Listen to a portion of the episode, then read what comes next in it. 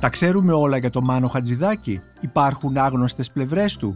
Συζητάμε για τον άγνωστο Χατζιδάκη ή για τον λιγότερο γνωστό Χατζιδάκη με τον Παναγιώτη Ανδριόπουλο για το βιβλίο του «Τα Χατζιδακικά» που μόλις κυκλοφόρησε. Είμαι ο Νίκος Μπακουνάκης και είναι ένα ακόμη επεισόδιο της σειράς podcast της LiFO «Βιβλία και συγγραφής». Μπορείτε να μας ακούτε στο Spotify, στα Google και στα Apple Podcasts. Είναι τα podcast της LiFO. Παναγιώτη Ανδριόπουλε, αγαπητέ Παναγιώτη, σε καλωσορίζω. Νομίζω ότι έχεις ξανάρθει στο στούντιο της LiFO για άλλα σου βιβλία για να συζητήσουμε τώρα ένα βιβλίο σου το οποίο είναι πολύ απολαυστικό, ε, αναφέρεται στο Χατζιδάκη βέβαια, το θέμα του είναι ο Χατζιδάκης. Είναι ένα βιβλίο που περιλαμβάνει κείμενά σου που έχουν δημοσιευτεί στο blog σου ή σε... και στη δια... LiFO. Και στη LiFO. Βεβαίως. Ε, ήταν διαλέξεις σου σε πίτη ευκαιρία διαφόρων εκδηλώσεων που οργανώνεις και εσύ ο ίδιος βέβαια κατά καιρούς και συγκεντρωμένα όλα μας δείχνουν ένα τοπίο, χατζιδακικό τοπίο που στοιχεία του δεν είναι και τόσο γνωστά και θα ήθελα να συζητήσουμε αυτά τα θέματα. Ε, Νίκο Μπακουνάκη, σε ευχαριστώ πάρα πολύ για την πρόσκληση για άλλη μια φορά εδώ στη LiFO. Είναι χαρά και τιμή για μένα. Το βιβλίο έχει ένα αυτοβιογραφικό χαρακτήρα με δεδομένο ότι αναφέρομαι πολύ στην περίοδο της Ορχήστρας των Χρωμάτων, την οποία έζησα από κοντά ως φανατικός ακροατής. Mm-hmm. Και αυτό μου έδωσε την... Ε, το έναυσμα να προχωρήσω στη συγγραφή αυτών των κειμένων για πράγματα πραγματικά που τα βίωσα. Από εκεί και πέρα ε, υπάρχουν και άλλα χατζιδακικά κείμενα τα οποία αφορούν πτυχές του Χατζιδάκη, όπως είπες, λιγότερο γνωστές, που όμως ε, με ενδιέφεραν ερευνητικά, δηλαδή να δω στην πορεία τη χατζιδακική τι πινελιές υπάρχουν που δεν έχουν τόσο τονιστεί. Ακριβώς. Και αυτό ήταν το κίνητρό μου. Τώρα, να πω για την περίοδο της Ορχήστρας των Χρωμάτων, ότι ήταν μια μαγική περίοδος για μένα που ήμουν φοιτητής στην Αθήνα. Θύμησέ μου, ποια περίοδο? ογδόντα εννιά ενενήντα τρία, δηλαδή mm-hmm. μέχρι το θάνατό του. Ναι. Να πούμε κάτι συγκλονιστικό. Η τελευταία συναυλία του Μάνου Χατζιδάκη με την Ορχήστρα των Χρωμάτων, αφιέρωμα στο νοσηρό φαινόμενο του νεοναζισμού που υπάρχει και το κείμενό του παντού, αλλά και εγώ αναφέρομαι σε αυτή τη συναυλία, ήταν η τελευταία του και την επόμενη μέρα το πρωί ξημερωθήκαμε με την είδηση ότι ο Χατζιδάκης έπαθε έμφραγμα. Και μάλιστα κάποιοι είπαν ότι το είχε πάθει ήδη στη σκηνή το προηγούμενο βράδυ κάτι, ένα πρώτο επεισόδιο. Άρα τον είδα για τελευταία φορά διευθύνοντα, ας πούμε, και την επόμενη μέρα έπεσε και ήταν αυτή η περιπέτεια της υγείας του που διήρκεσε περίπου ένα χρόνο. Αυτή λοιπόν η περίοδος ήταν μαγική, γιατί πηγαίναμε στο Παλάς και βλέπαμε την Ορχήστρα των Χρωμάτων, η οποία όμως δεν ήταν μόνο η συναυλία. Ήταν διαλέξεις, κάποιες φορές έγιναν, κάποιες δεν έγιναν, όμως ήταν προγραμματισμένες πριν τη συναυλία, εισαγωγικές για αυτήν. Και επίσης μετά είχε ένα ρεσιτάλ σε μια άλλη μέρα ή την επόμενη ή μια μεθεπόμενη τον σολίστ που έπαιζαν στη συναυλία. Mm-hmm. Δηλαδή ήταν ένα πακέτο, θα λέγαμε, ε, συναυλιακό που τιμούσε τόσο ε, τους συνθέτες που παίζονταν αλλά και τους σολίστ, οι οποίοι είχαν την ευκαιρία να παίξουν και στη συναυλία και να δώσουν και ένα ρεσιτάλ. Όλα αυτά σε διοργάνωση Μάνου Χατζιδάκη. Υπήρχε λοιπόν ένας οργασμός, ε, υπήρχε ένας ενθουσιασμός, γιατί τότε η Ορχήστρα των Χρωμάτων άρχισε να παίζει έργα που δεν ακούγονταν πολύ συχνά από τις συμφωνικές ορχήστρες μας, δηλαδή την κρατική τότε και τη ΣΕΡΤ. Μετά το Χατζιδάκη, για παράδειγμα, έπαιξαν τη συμφωνία του Γιάννη Χρήστου, αριθμός ένα. Mm-hmm. Και θέλω να πω ότι ήταν μια περίοδος που, που πραγματικά με σφράγισε και μου άνοιξε και την ε, ε, οδό για την κλασική μουσική, για να ακούσω πολύ κλασική μουσική, με βάση αυτά που ίδιος ο Χατζιδάκης πρότεινε στα προγράμματά του, τα οποία ήταν πάντα πολύ φιλοσοφημένα και πολύ γερά δεμένα. Επομένως, ήταν κάτι σαν μέντορας ο Χατζιδάκης για σένα. Μας είπες λοιπόν για την εμπειρία σου με την Ορχήστρα των Χρωμάτων ως ακροατής, ε, χρώματα λοιπόν. Ε, προηγουμένως ε, ανέφερες τη λέξη πινελιές, λίγες άτονες πινελιές, τις οποίες όμως στο βιβλίο σου τις τονίζεις. Ας δούμε λοιπόν μερικές από αυτές τις πινελιές που συνδέονται με τον Χατζιδάκη. Και πριν από όλα, θα ήθελα να δούμε αυτή την περίφημη παιδική χοροδία των Ανακτόρων, ναι. ε, η οποία έχει ιδρυθεί το χίλια εννιακόσια πενήντα. Κατόπιν επιθυμίας του, του τότε βασιλιά Παύλου και με την οποία συνδέθηκε ο Χατζιδάκης. Τι ήταν ακριβώς αυτή η χοροδία?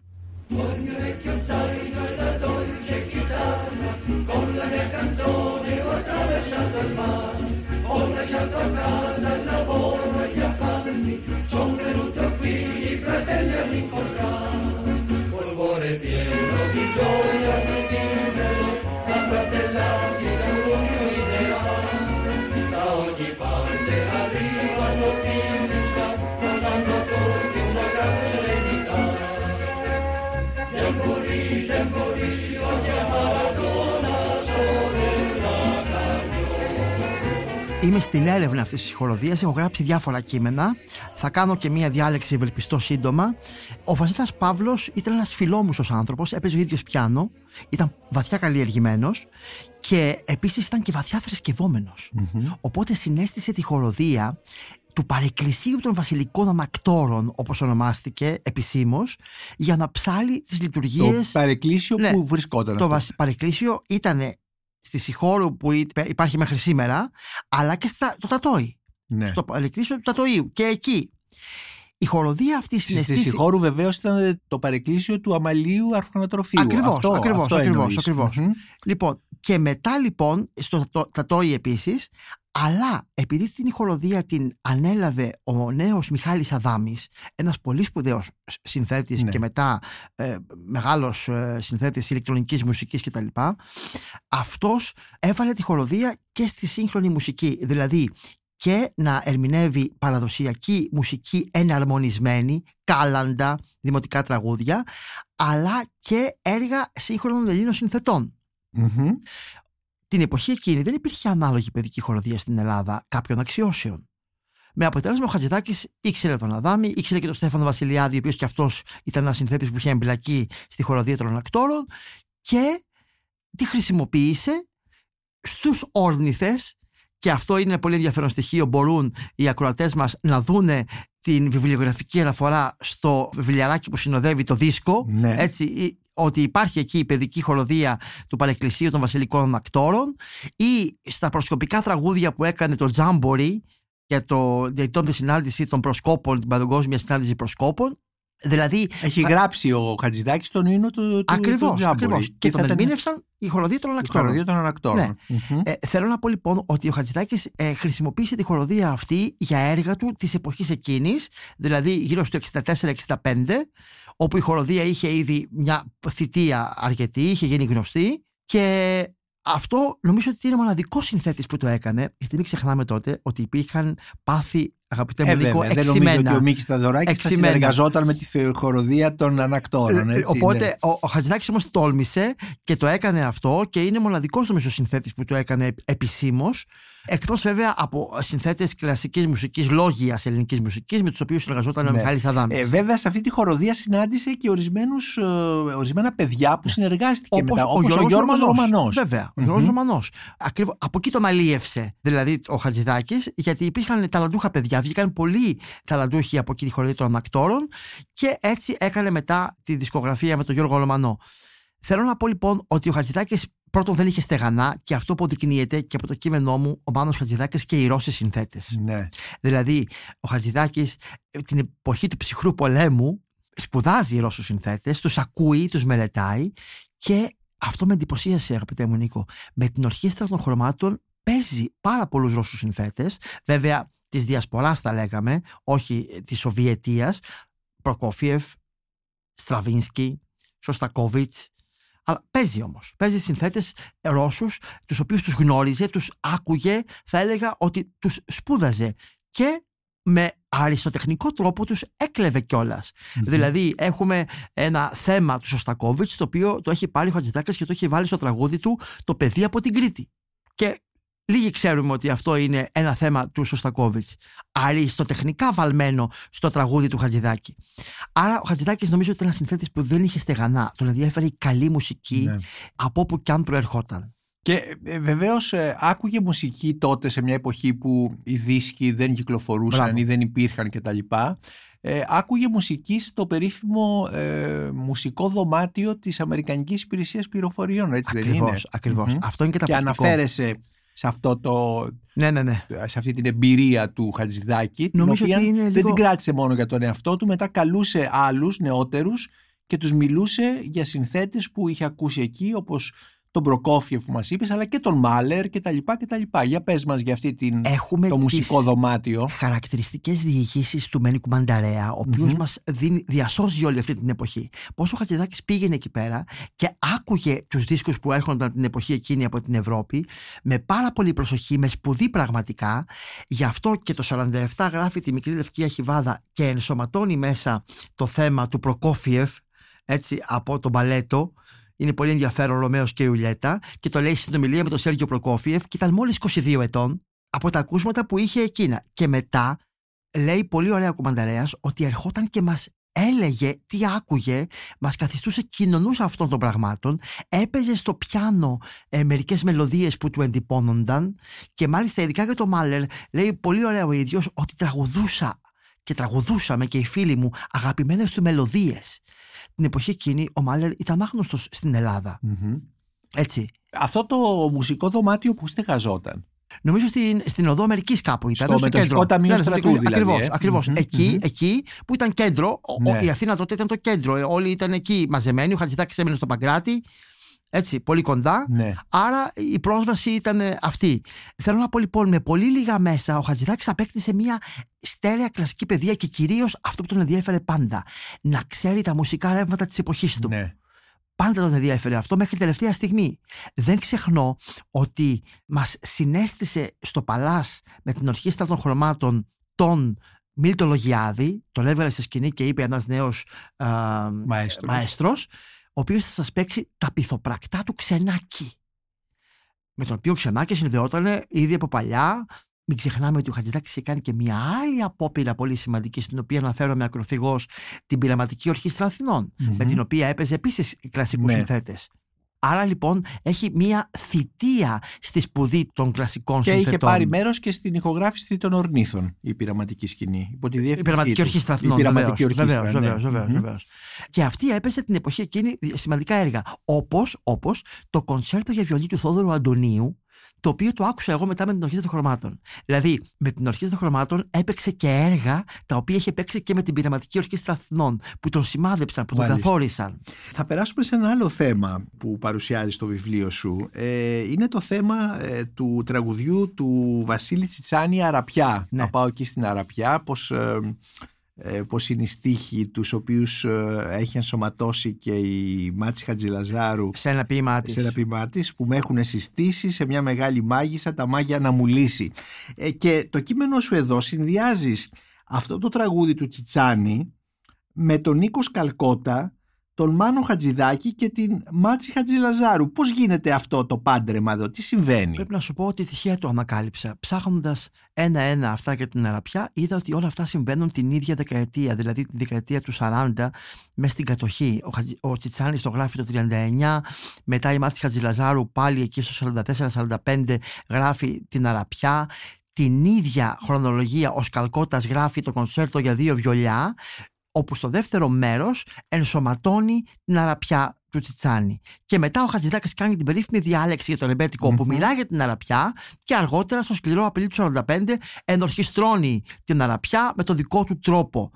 Αλλά φαντάζομαι ότι ο Χατζιδάκης δεν θα ήξερε ότι εκείνη την εποχή, μέσα ας πούμε στο Δεκέμβρη του σαράντα τέσσερα, ενώ η Αθήνα ζει τα δεκεμβριανά, ζει τα δεκεμβριανά και οι σφαίρες πέφτουν σαν το χαλάζι, όπως λέγαμε.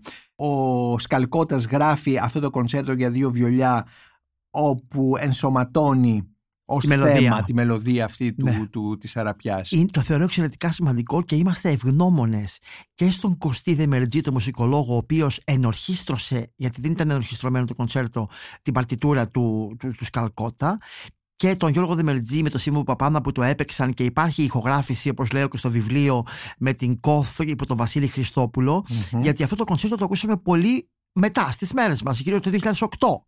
Δηλαδή δεν το είχαμε ακούσει. Έτσι είχαμε την δυνατότητα να το ακούσουμε και να δούμε αυτό το πράγμα. Το ότι ο Σκαλκώτας τελικά ήταν μάλλον ο πρώτος ο οποίος ανακάλυψε το ρεμπέτικο. Ο Χατζηδάκης δεν το ήξερε, αλλά ο Χατζηδάκης ήταν αυτός που έδωσε την ορμή σε όλους μας. Μπράβο, θες, για δηλαδή να ακούσουμε. Έφερε κάτι από το περιθώριο στο προσκήνιο της αστικής ζωής, ας πούμε. Ακριβώς, ακριβώς. Mm-hmm. Και το οποίο μετά ε, ο Χατζηδάκης το έκανε με πάρα πολλούς τρόπους. Με τελευταίο, υπάρχει μια ανέκδοτη ηχογράφηση Δεν έχει κυκλοφορήσει δηλαδή. Είναι συγκλονιστικό. Στην Αμερική, αγαπητέ μου Νίκο, όταν ήταν ο Χατζηδάκης εκεί, είχε ανακαλύψει τη Φλέριντα Ντονάκι. Είναι γνωστό αυτό. Στο σπίτι του στην Αμερική κάνει πρόβες με τη Φλέριντα Ντονάκι. Και αυτές οι πρόβες είναι ο δίσκος «Τα λειτουργικά» που ξέρουμε, που βγήκανε, που είναι δηλαδή παλιά ρεμπέτικα και κάποια χατζηδακικά τραγούδια για φωνή και πιάνο. Εκεί δεν έχει ενσωματωθεί η αραπιά που έχει κυκλοφορήσει όμως στο διαδίκτυο. Δηλαδή και την αραπιά έκανε στην Αμερική ο Χατζηδάκης για φωνή και πιάνο. Δηλαδή ο Χατζηδάκης, θυμίζω, οι έξι λαϊκές ζωγραφιές είναι πάλι ρεμπέτικα για πιάνο. Ο άνθρωπος αυτός, όπως και μετά οι Πασχαλιές ε, μέσα, μέσα από την νεκρή γη και ο Σκληρός Απριλίου του σαράντα πέντε, είναι δικές του διασκευές ορχιστρικές ρεμπέτικων τραγουδιών. Άμα δούμε δηλαδή, έχει πάρα πολύ ασχοληθεί με αυτό. Τα Πέριξ με τη Βούλα Σαββίδη. Όλη η ζωή ήταν ρεμπέτικο. Είναι απίστευτο. Αλλά. Όχι, αλλά στο βιβλίο σου, ναι. η μάγισσα, στο κείμενό σου, η μάγισσα της αραβιάς του Βασίλη Τσιτσάνη, του Νίκου Σκαλκώτα, του Μάνου Χατζιδάκη και της Μάτση Χατζηλαζάρου είχε ενδιαφέρον γιατί εντοπίζεις μια στιγμή γύρω από την οποία ανακαλύπτουν το ρεμπέτικο. Όλοι αυτοί. Ε, ο Σκαλκώτας, ένας ναι. λόγιος ναι, συνθέτης, ναι. ο οποίος λείπει και από την Ελλάδα πάρα πολλά χρόνια κτλ. Ο Χατζηδάκης και μια ποιήτρια επίσης ναι. αστή, αστικής καταγωγής, μεγαλοαστικής. Αστικής καταγωγής, mm-hmm. ακριβώς. Νομίζω ότι ακριβώς ήταν η περίοδος κατοχής, η περίοδος αυτή της αχλής και της μεγάλης, ας πούμε, δυστυχίας, που το «Θα πάω εκεί στην αραπιά του Τσιτσάνη» ήταν ακριβώς η φυγή από αυτή την τραγική πραγματικότητα. Ναι.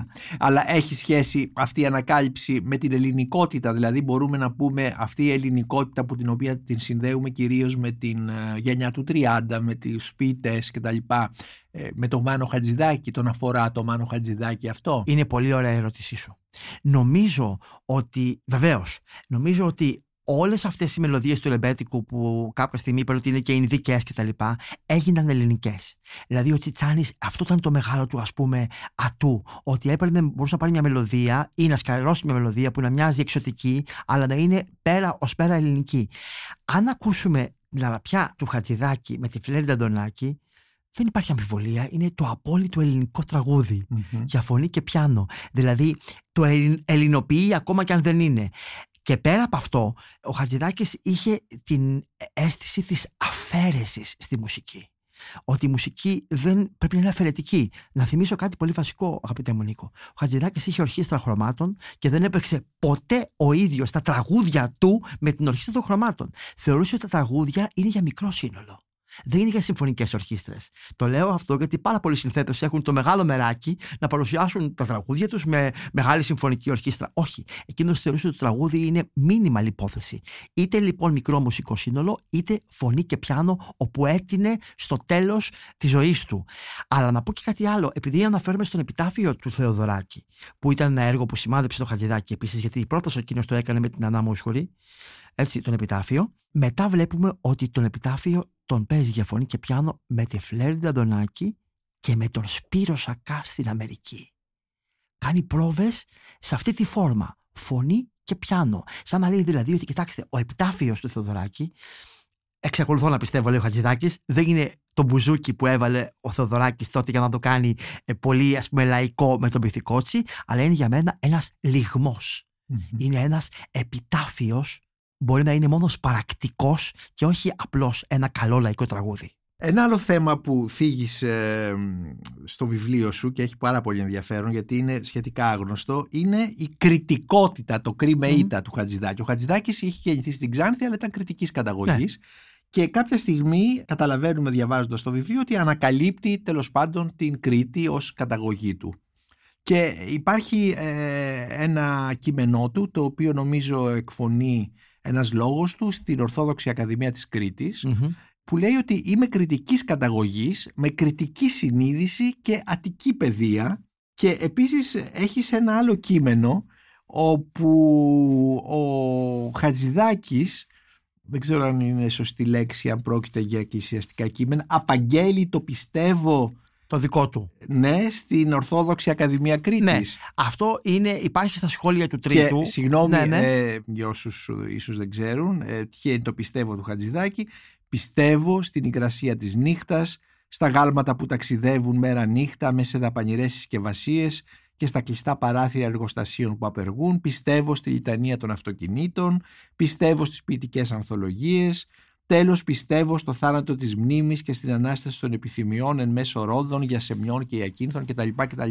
Πες μου για αυτή την, η κριτική, η σχέση του με την Κρήτη, ποια είναι? Πολύ μεγάλη και μέλη να αποτυπωθεί ακόμα. Mm-hmm. Δηλαδή, εμείς ξέρουμε, ας πούμε, το Μουσικό Αύγουστο το χίλια εννιακόσια ογδόντα ένα, ναι, ότι εκεί έγινε ένας μεγάλος καλλιτεχνικός οργασμός, θα λέγαμε. Ήταν και η πρώτη του, μάλιστα, εκεί συναυλία με τον Μάστορ Πιατσόλα, την οποία επανέλαβε μετά στην Αθήνα, πολύ αργότερα. Αλλά υπάρχει και ε, μία περίοδος, πολύ πριν το Αύγουστο του ογδόντα ένα, την οποία μου αποκάλυψε ο Αλέξανδρος Παπαδερός, δηλαδή ο τότε διευθυντής της Ορθόδοξης Ακαδημίας Κρήτης, ο οποίος είχε εμπλακεί και σε διάφορες πολιτιστικές δράσεις της περιοχής.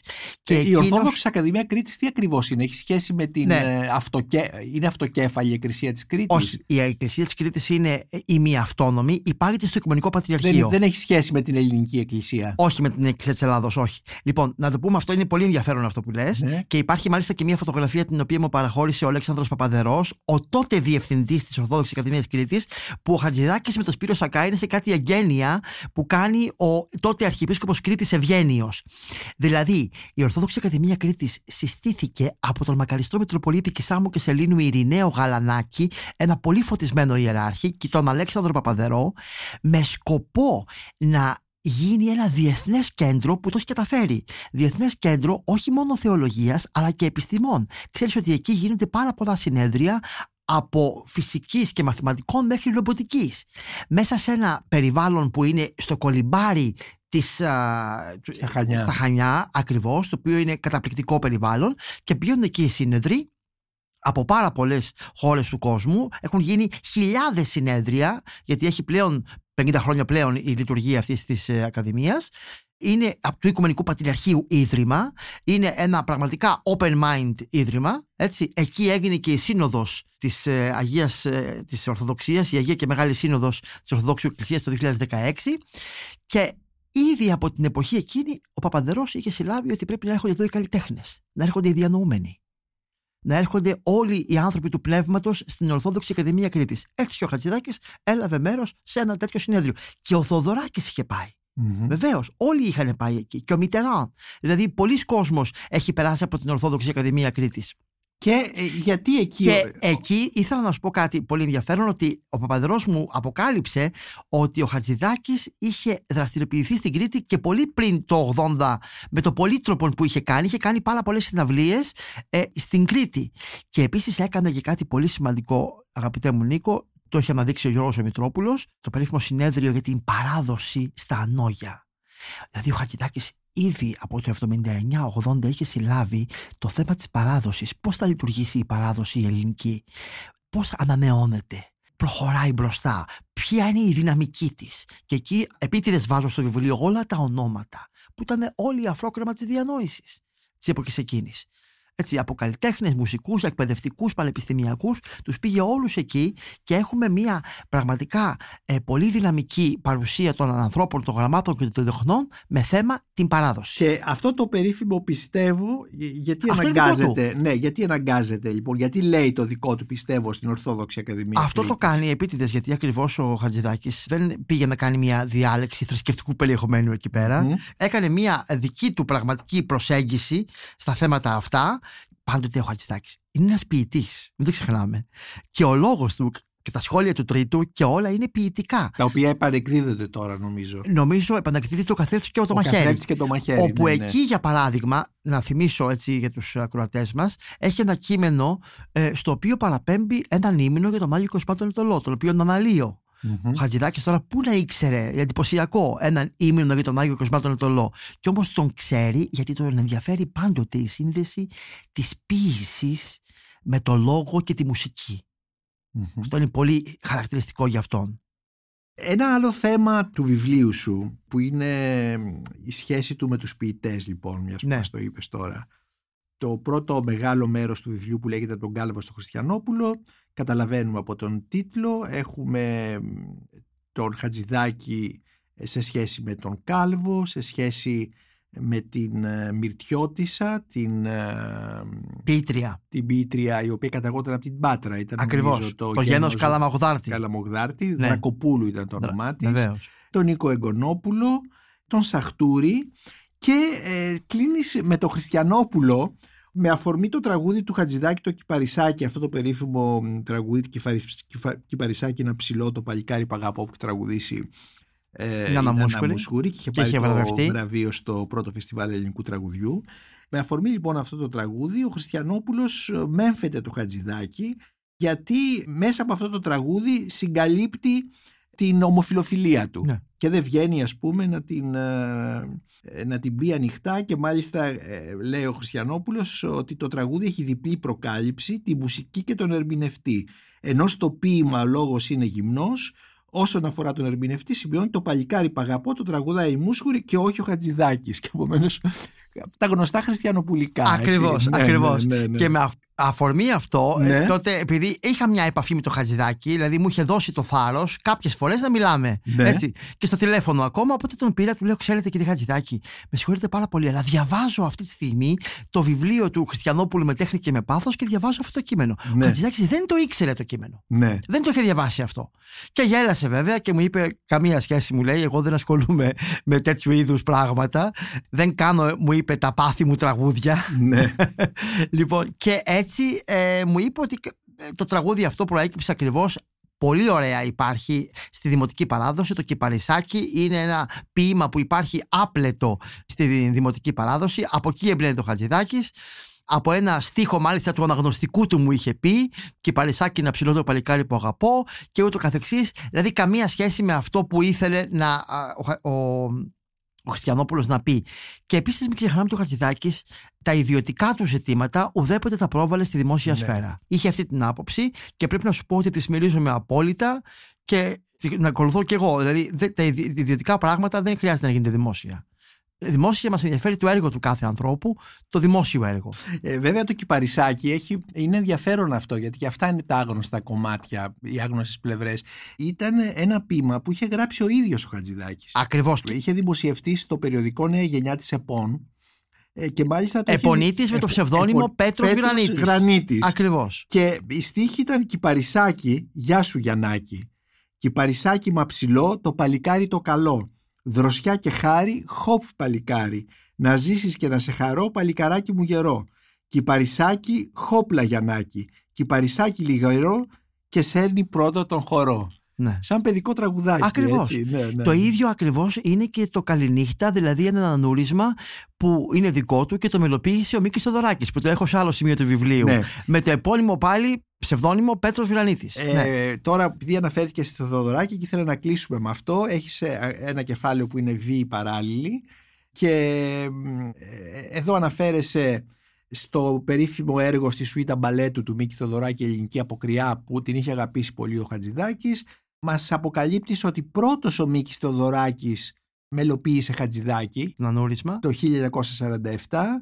Γράφεις για τους κινηματογραφικούς παράλληλους βίους του Μίκη και του, και του Μάνου Χατζιδάκη, και μία επιστολή του Χατζιδάκη ανέκδοτη προς τον Θεοδωράκη για να τον παρηγορήσει προφανώς για κάτι που του είχε συμβεί. Ήταν στην εξορία τη... ο Θεοδωράκης, ο Θεοδωράκης ναι. με τη χαρακτηριστική φράση «Χρυσέ μου» από την πλευρά του Χατζιδάκη. Μπορούμε να το φανταστούμε με το ρο, το «Χρυσέ μου». Οι κακοτυχές είναι για τους ανθρώπους. Ναι. Είχανε... Τι ήταν η σχέση λοιπόν αυτών των δύο. Ναι. Είχαν μια πάρα πολύ στενή σχέση. Μην ξεχνάμε ότι γνωρίστηκαν πολλοί νέοι, δηλαδή των είκοσι ετών ήταν, είχαν γνωριστεί πολύ καλά. Και συνεργάζονταν, μην το ξεχνάμε αυτό, συνεργάζονταν ε, πολύ στενά για ένα πολύ μεγάλο διάστημα. Και γι' αυτό ο, ο Χατζιδάκης, όταν εγώ, Νίκο μου, στην Αθήνα είδα το Χατζιδάκη πάνω από εξήντα χρονών, εξήντα πέντε, να διευθύνει Μίκη Θεοδωράκη, απόρρισα. Λέω, τι είναι αυτό τώρα.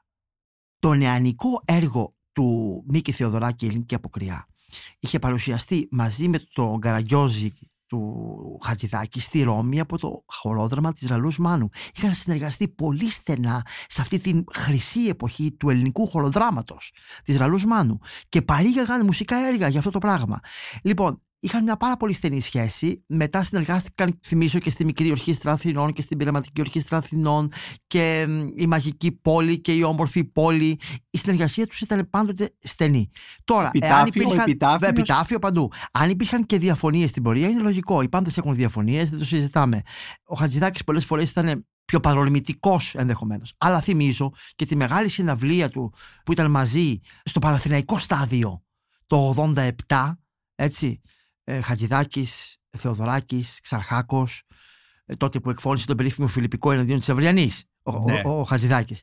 Και γενικώς πάντοτε είχαν μία, μία σχέση. Και νομίζω ότι ο Χατζιδάκης εκτιμούσε ε, τον Θεοδωράκη, ήξερε την αξία του ως μουσικού και επίσης και άλλες φορές είχε διευθύνει με την Ορχήστρα των Χρωμάτων. Όπως για παράδειγμα, εγώ τον είχα ακούσει μια Μεγάλη Τετάρτη στο Μέγαρα Μουσικής να διευθύνει το τρίτο μέρος της Τρίτης Συμφωνίας του Θεοδωράκη, που είναι τα εγκόμια της Μεγάλης Παρασκευής.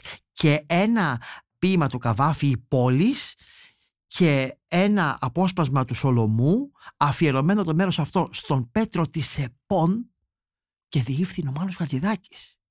Άρα ποτέ ο Χατζιδάκης δεν ξέχασε τον Μίκη Θεοδωράκη των νεανικών του χρόνων και τον έπαιζε μέχρι το τέλος της ζωής του. Δηλαδή ο Πέτρος Γρανίτης, ο Μάνος Χατζιδάκης. Όχι, αυτός ήταν ο Πέτρος της Επών του, του, του Θεοδωράκη. Ένας άλλος ναι, ναι, Πέτρος ναι. της Επών. Αλλά δεν έχει σημασία αυτό. Σημασία έχει ότι είχαν ζήσει μαζί. Ναι. Είχαν ζήσει μαζί, οπότε είναι λογικό οι κοινές εμπειρίες της κατοχής που ήταν καθοριστικές για μένα, έτσι, και μετά και το, ναι. και το λεμπέτικο, όλα αυτά mm-hmm. ήταν κάτι που καθόρισε τη ζωή και των δύο.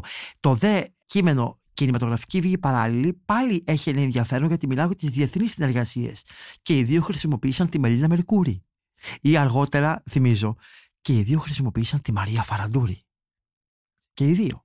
Η Φαραντούρη έχει τραγουδήσει φοβερά Θεοδωράκη, αλλά και καταπληκτικά Χατζιδάκη. Ναι. Έτσι δεν είναι? Mm-hmm.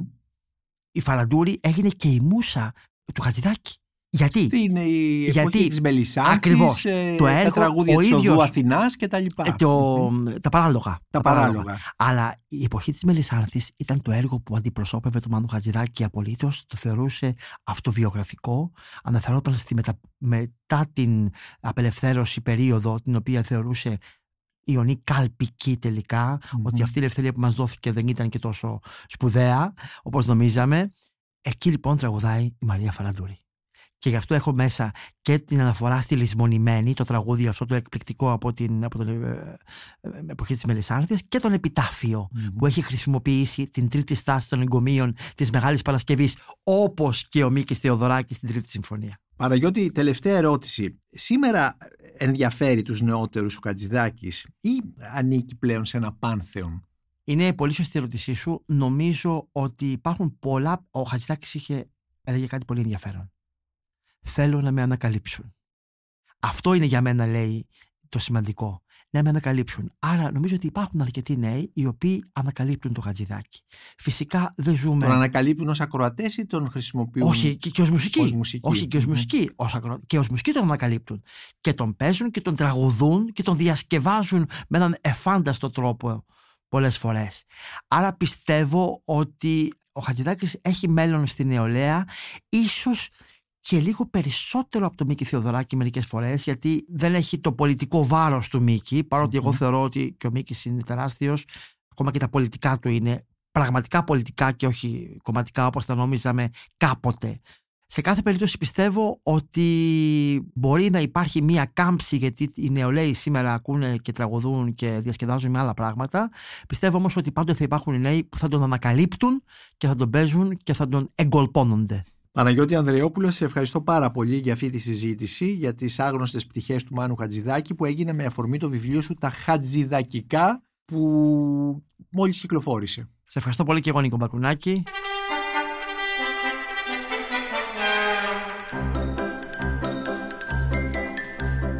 Είμαι ο Νίκος Μπακουνάκης και ήταν ένα ακόμη επεισόδιο της σειράς podcast της LiFO, βιβλία και συγγραφής. Μπορείτε να μας ακούτε και στο Spotify, στα Google και στα Apple Podcasts.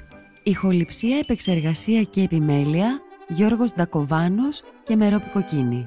Ήταν μια παραγωγή της LiFO. Είναι τα podcast της LiFO.